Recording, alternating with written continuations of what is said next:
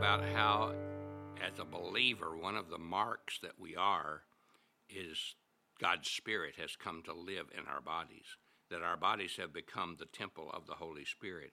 And we were talking about the fact that it's not the building where the church meets that's holy, it's the body of the individual believer that is the holy temple of God.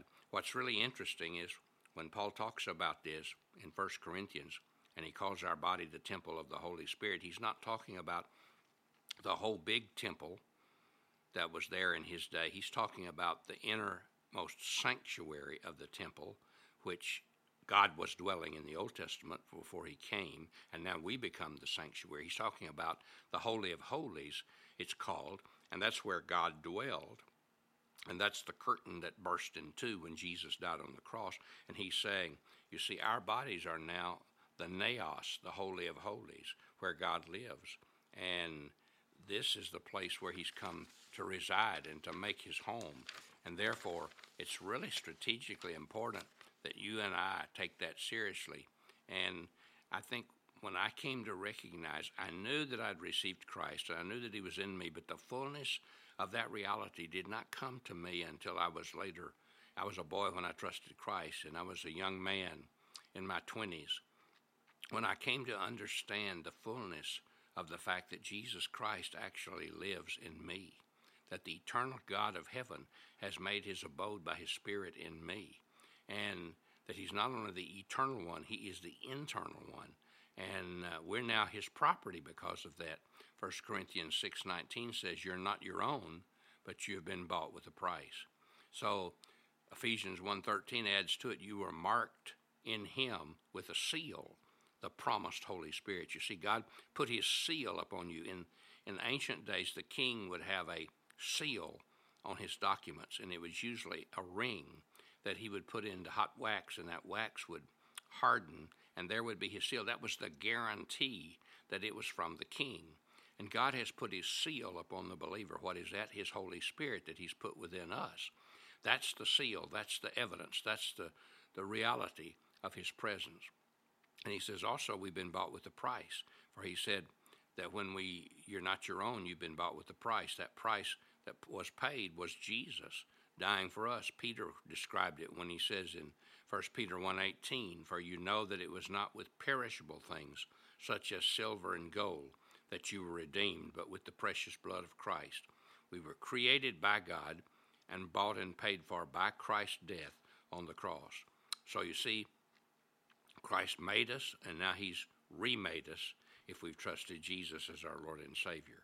And also, uh, we've been given a glorious purpose by the Holy Spirit. Therefore, because the Holy Spirit lives in us, the Bible says, glorify God with your body. Our body should be uh, committed to glorify and serve Him.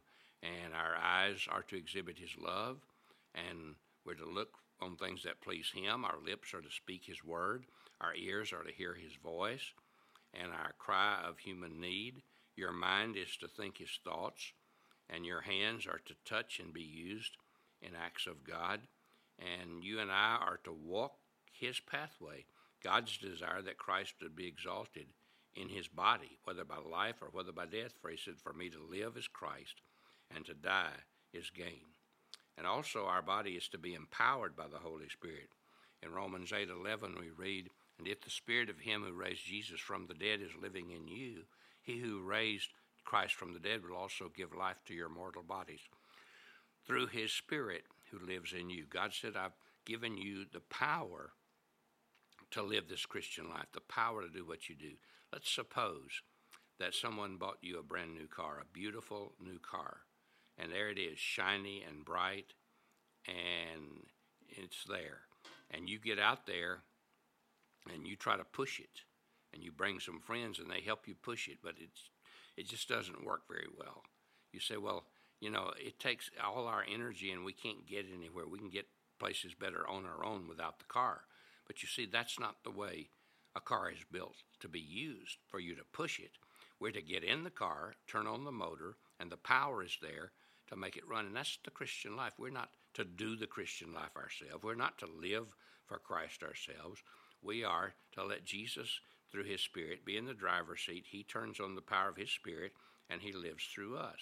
And He gives us life and He enables us to live the life that He wants us to live and to do the things that He wants us to do. And we're enabled by His Spirit.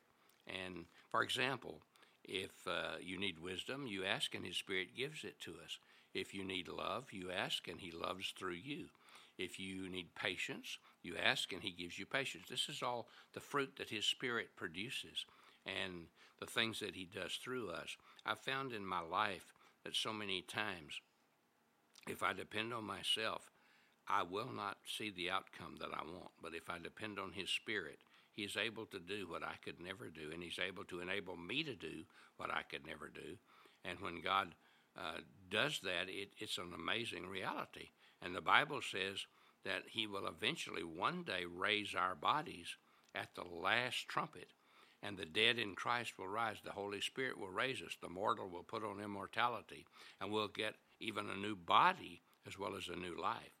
So the Spirit's purpose is to give us spiritual life in every way, every day, and our purpose is to give God's Spirit a home in which He can live. Now, there are several warnings in Scriptures to the believers about how they should treat God's Spirit living in us. First of all, the Bible says we should not grieve Him, Ephesians 4:30. Now, you can only grieve somebody who loves you.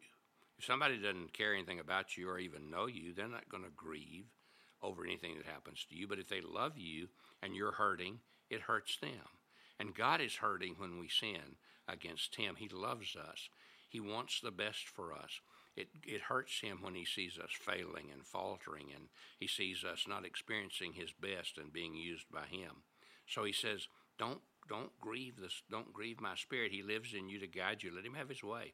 And then he says also in 1 Thessalonians 5:19, "Don't quench the spirit."